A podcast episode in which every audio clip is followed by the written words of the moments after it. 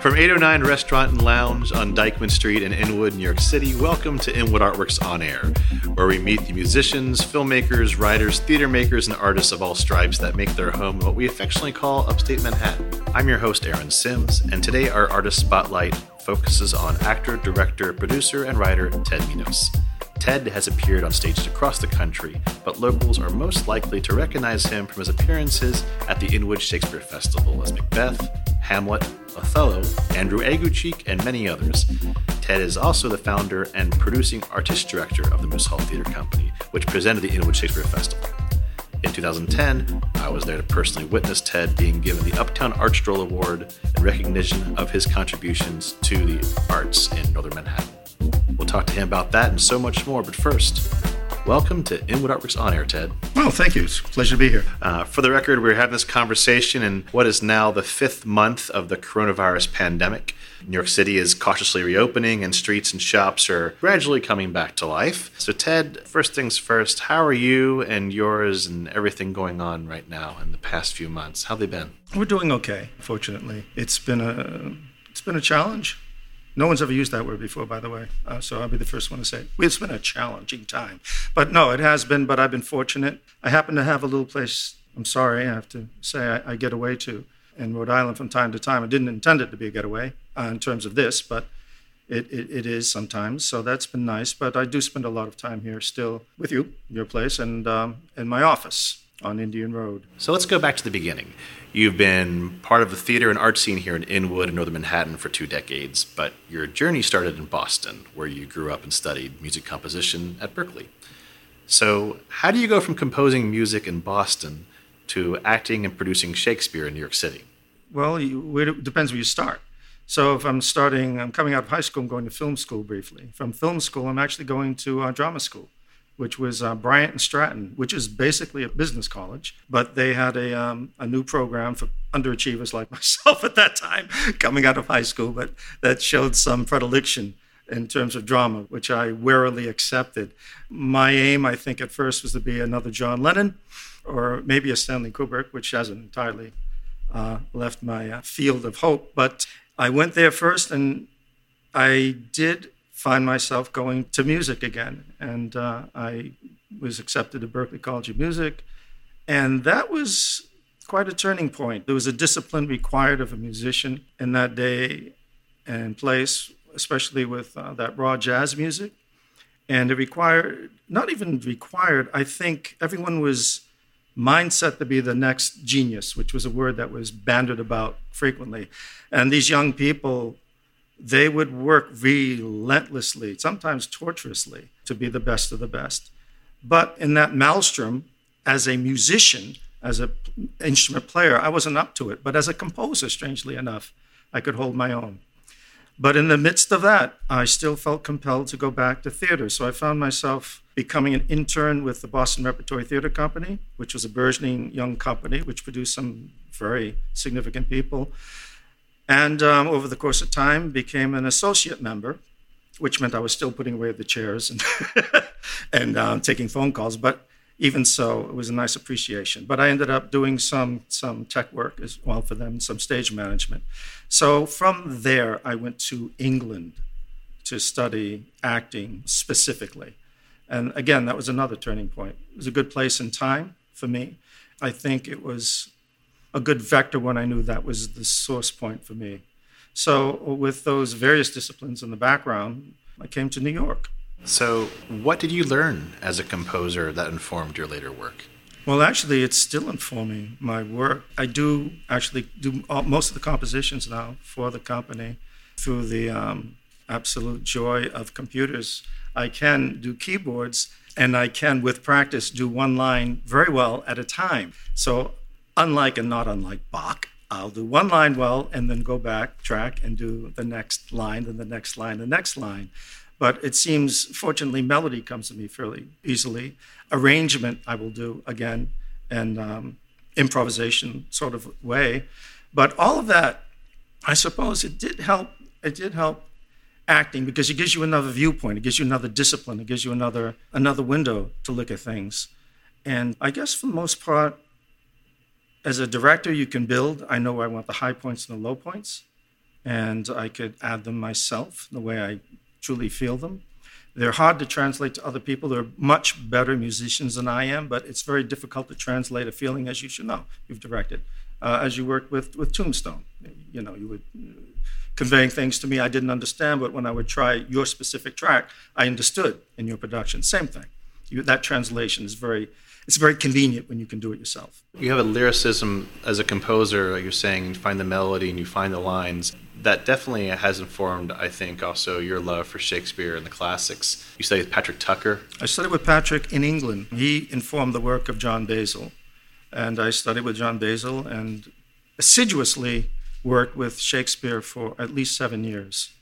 And uh, that brought me almost up to 2000 when we started the Inwood Shakespeare Festival here in Inwood because there was nothing else going on in the park at that time. So I figured I might as well start one. Absolutely, absolutely. And we're going to get to that in a little bit. But it also informed your other love for classic stories, too. And you adapted and transposed a lot of the stories, uh, like Treasure Island and The Three Musketeers and The Hunchback of Notre Dame. And, mm-hmm. and you're, we'll say most recently, I'll be specifically telling those stories on stage, maintaining, in, in a sense of that poetic and lyricism from the source material into the stage productions? Uh, I think it happens at this point probably unconsciously, um, which is, I think, some of the best. You've done it. And some of the motifs I use are probably tried and tested and hopefully true. But the classic work, the early stuff I chose, is probably because they infected or imbued uh, my childhood. They were childhood stories that meant a lot to me, not just I saw them on films, but I was read to quite a bit as a child. I remember The Little Prince was read to me when I was about four or five years old. So the weight and, and fantasy I knew would translate universally. So what I did was not just just do Shakespeare, I'm not saying just for Shakespeare, but I would add that other component of something that I thought would be more universal from the stuff that I was uh, familiar with, be it Arabian Nights or um, Treasure Island, etc. And it, I think it was successful in drawing people in who were a little bit afraid of Shakespeare, considering it might be stodgy and old and un- understandable, which it frequently is. But I had enough experience with it to know I could translate it to a very live, open spectrum, which is the park. And it's a spectrum unlike any other spectrum I think you, you can have in this city or any city. My early influence of doing park work was when I lived on the Upper West Side and watching Joe Papp's productions. And as an actor, particularly Raul Julia, the use of a stage outdoors and the demographics outdoors.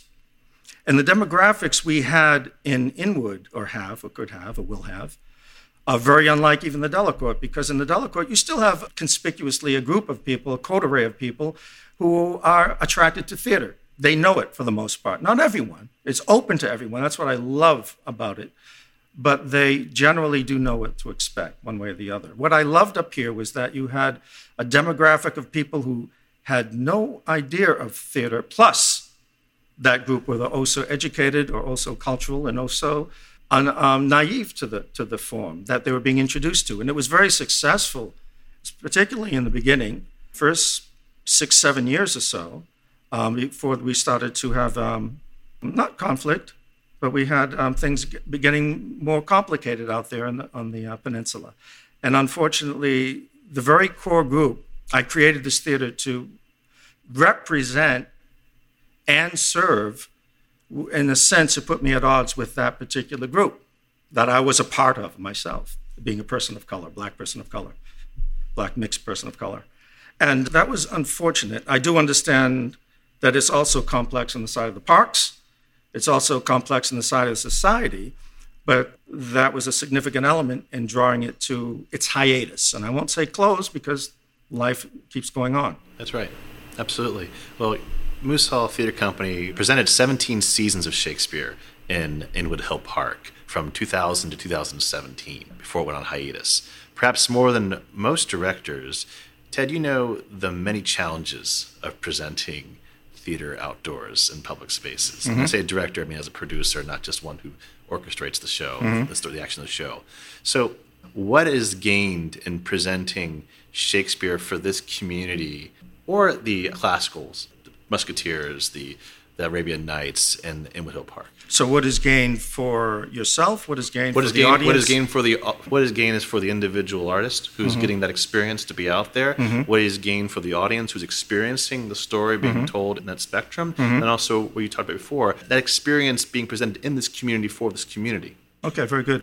As an artist, I, I work with many, many actors at this time, and they come from various disciplines. But um, you do readily learn that you have to get up and friggin' go when you're out in the park. You don't have time to adjust yourself, to wait, to get into the moment. Some try, but more or less, you have to get out there. They learn fast, don't they? You learn fast. It's not like I heard about Steppenwolf, Wolf, the spit, I'm ready to go. But you do need that. And it's not only needing that, it's understand that you can do that. Your preparation can be that quick.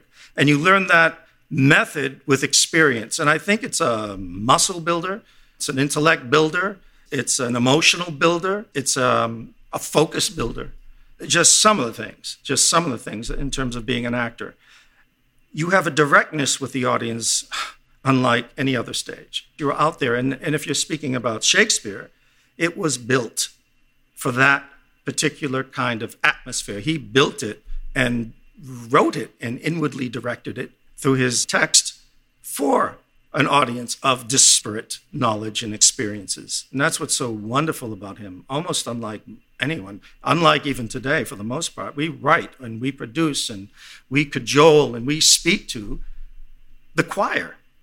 He was talking to a plethora of people. And it was, to me, the most striking, marvelous thing about it. And that is what something out of Shakespeare and out of doing it outside, I, I still hold as an ideal, even when I'm back in a traditional venue. But boy, does it tell you a lot about keeping people in their seats because the distractions, now we're getting back to doing it outside, the distractions are various and, and they come in unexpected times. And you have to embrace them and love them, especially we were with trains and the, sometimes helicopters and the geese and the joggers and etc. and jet skis. And the jet skis and the music and later on the mariachi bands. So in the middle of King Lear. all true. This in the middle of King. Lear. And you can roll with it. It is an experience in and of itself, very different than distinct than anything else. So, yeah, it's beloved by me. It has its place. And especially today, I love the fact that you have so many people of so many different cultures, belief systems, politics, what have you, in the same place, enjoying the same thing, feasting on those same words, finding something for themselves. That's poetry. That's poetry. So I'd say Shakespeare is my mentor, and I learned that from the experience. Um, we covered two, I think, out of three, or one and a half. Let's see, what was the third one? I'm not. I'm not. I'm not going to cut the pie in half for you. I'm not. I'm not, I'm not, going to give you smaller slivers of it as a as the multi the multicultural community Okay. enjoying it because you, Indeed, you, know, this you, is- you, you got the actors and, and honestly you kind of said it with the audience. It also applied as well to the community at That large. is Inwood, and well, a number of places, being New York City, and that was a great love. And hopefully, we can bring that back, because that doesn't exist even in Delacorte. That was something to us. I still feel we should build upon, not just in terms of theater, by the way, and music, etc. That platform is is a marvelous platform, but for theater, it was terrific. Well, since the final um, ISF production of Two Gentlemen Verona was in 2017, right? That was the last show we did. 2016. So 16 was the last show. Was that, was the last season, right? that was- 16. Uh, the community thankfully has been able to still get an occasional local theater fix with contemporary work by those like Up Theater Company, whose last few years have been produced predominantly in Washington Heights. Though Mm-hmm. educational theater presentations have been consistent through People's Theater Project, Mm-hmm. through that realm, down at the United Palace or in schools. Yet there remains a noticeable absence of professional theater in Inwood consistently, mm-hmm. not only in the park but in the neighborhood. Mm-hmm. I think it's worthy to point out that you gave the neighborhood that for that amount of time. I see it as as a resident, I'll just say, mm-hmm. noticeably absent. So why is that? Do you feel professional theater can thrive here? Of course, it can thrive. It can thrive absolutely anywhere. And if it can't thrive anywhere in New York City, you're not worthy. You just don't have the salt. So, of course, it can thrive here. It's the support, and the support comes from various venues. if you're talking outdoor theater in the park, then you're talking with the Parks Department. If you're talking outdoor theater, say in the parking lot, which I remember from the expanded arts days, you're talking about a private business affording you that space. First of all, what you need, as Peter Brook said, you need the space. That's one. And perhaps only when it comes to producing. Then, then if you have a, a collective group of artists, you will produce something. You can. But having that, having the support, having depends on what kind of work you want to do as well. If you want to do Shakespeare, it doesn't always mingle well when people are having a very good time, which they should. It's time and place. I think sometimes it's a definition of time and place. I was actually invited to be where we were on the peninsula. I was invited by the uh, Parks Department to come there. We did a couple of years where you are now in the soccer field, the Gaelic field, and they asked us to come back, and sure enough, we did, and it built a reputation. But it became difficult. So I would say all of these things are wonderful, when it comes to people coming out and barbecuing and all. But I have always said it is as important as playing baseball, as important as playing basketball, as important of all the other events usually associated with the parks.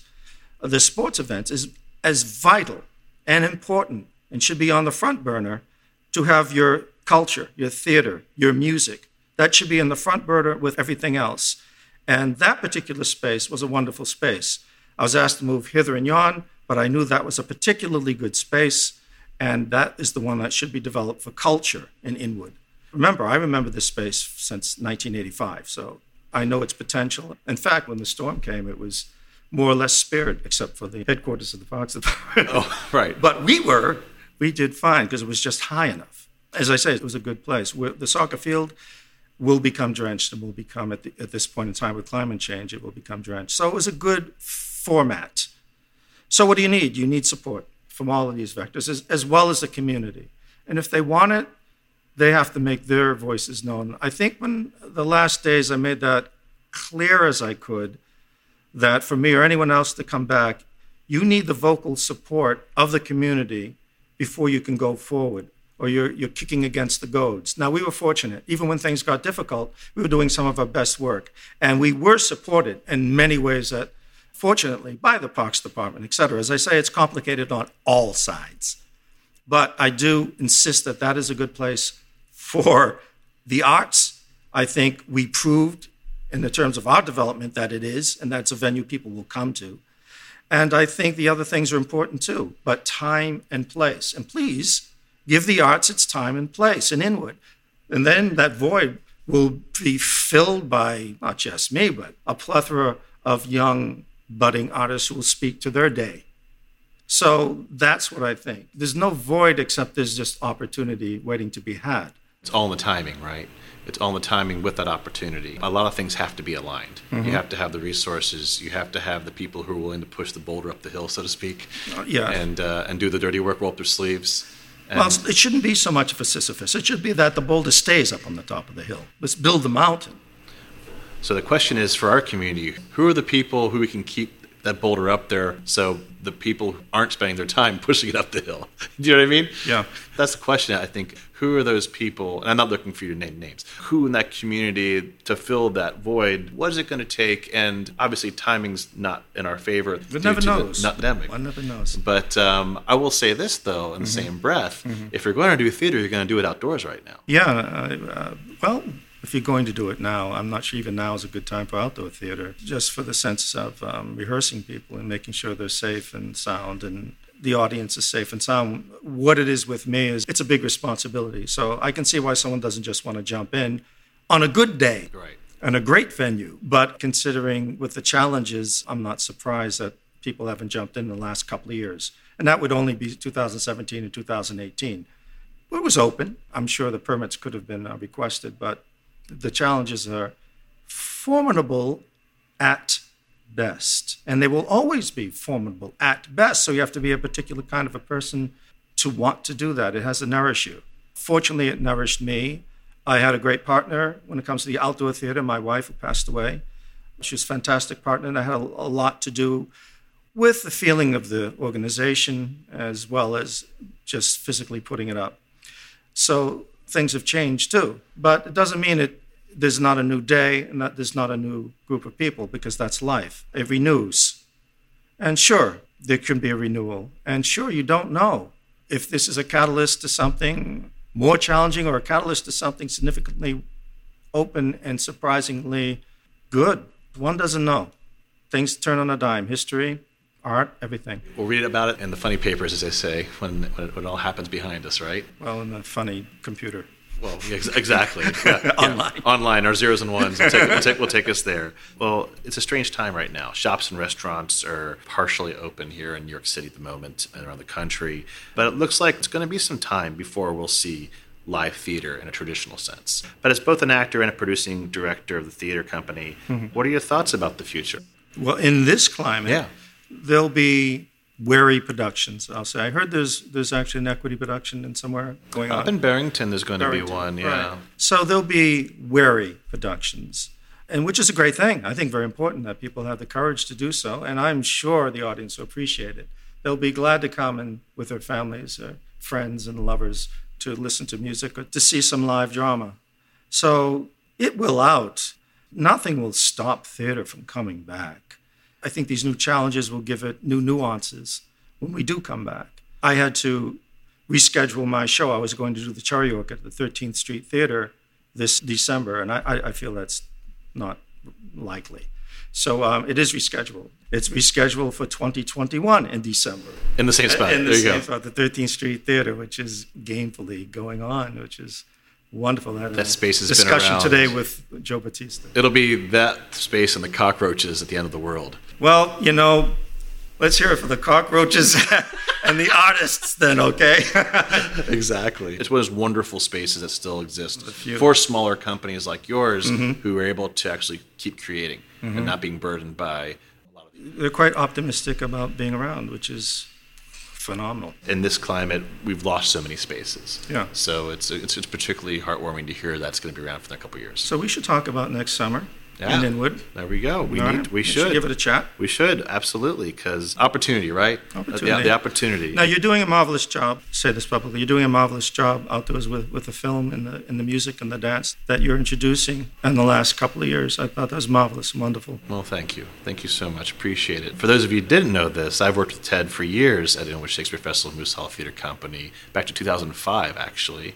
I think it's worth listeners bearing to note that this community, I feel, owes a debt of gratitude to Ted Minos and Catherine Bruce and the family, and all those, I'll say that, that core group, so to speak, we spoke of, who have spent their time and donated their, their spirit to bringing live performance to the peninsula and, and Inwood. We're venue challenged. There's not a performing arts center.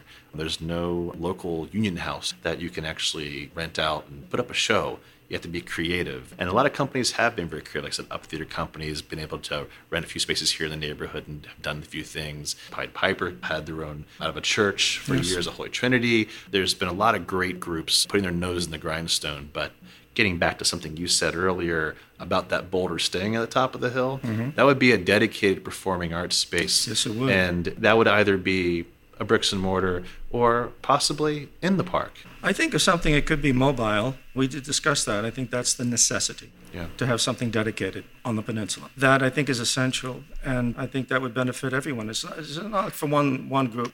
When it comes to theater, I think the disparaging things that were said, unfortunately, was that it was a cultural divide, and it's anything but. And of course, I created it for you could say inner city. And um, it shouldn't be there. That onus has to be gone. When you're talking about support, that onus has to be erased to get even more support than we had before.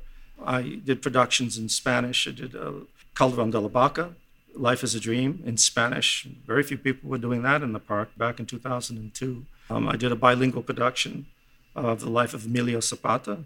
We were always striving to bring in other cultures, languages, not just Spanish, other languages and cultures. And I think that's vital. There should be no divide. I think we all learn from all the other cultures. We all should participate in all the other cultures. I had no choice. I'm mixed um, racially and culturally, but I think it's a good thing. And I think that's a good thing to strive for in theater. I think it's a great thing to strive for as well. Ted, there's so much we didn't get a chance to talk about, but if they want to find out more about you and more about Moose Hall, where can you send them? Well, the easiest website to remember is InwoodShakespeareFestival.com. Well, thank you so much. Listeners, as always, we'll have those links up for you at inwoodartworks.nyc. I want to thank you, Ted. Thank you. For joining me here on this Artist Spotlight edition of Inwood Artworks On Air, where we meet the musicians, filmmakers, writers, theater makers, and artists of all stripes that make their home here in Upper Manhattan. If you have a moment, please show us some love right now by rating and reviewing this podcast on Apple Podcasts. It really does help. Uh, tremendous thanks for all our friends here at 809 Restaurant and Lounge here in Inwood, NYC for hosting us, and to HeightSites.com for local uptown promotional support. Be sure to follow us on social media at Inwood Artworks to keep up with all that we do, including the Inwood Film Festival, Filmworks Alfresco, pop up art galleries, live performances, and so much more. You can support On Air and all our programming by making a tax-free donation at inwoodartworks.nyc slash donate. Inwood Artworks On Air is made possible with funding from NYC and Company Foundation with support from Manhattan Borough President Gale Brewer and the NYSCA Electronic Media and Film Grant Program in partnership with Wave Farm Media Arts Assistance Fund and the support of Governor Andrew Cuomo and the New York State Legislature. Thank you again for tuning in. This is Aaron Sims for Inwood Artworks On Air.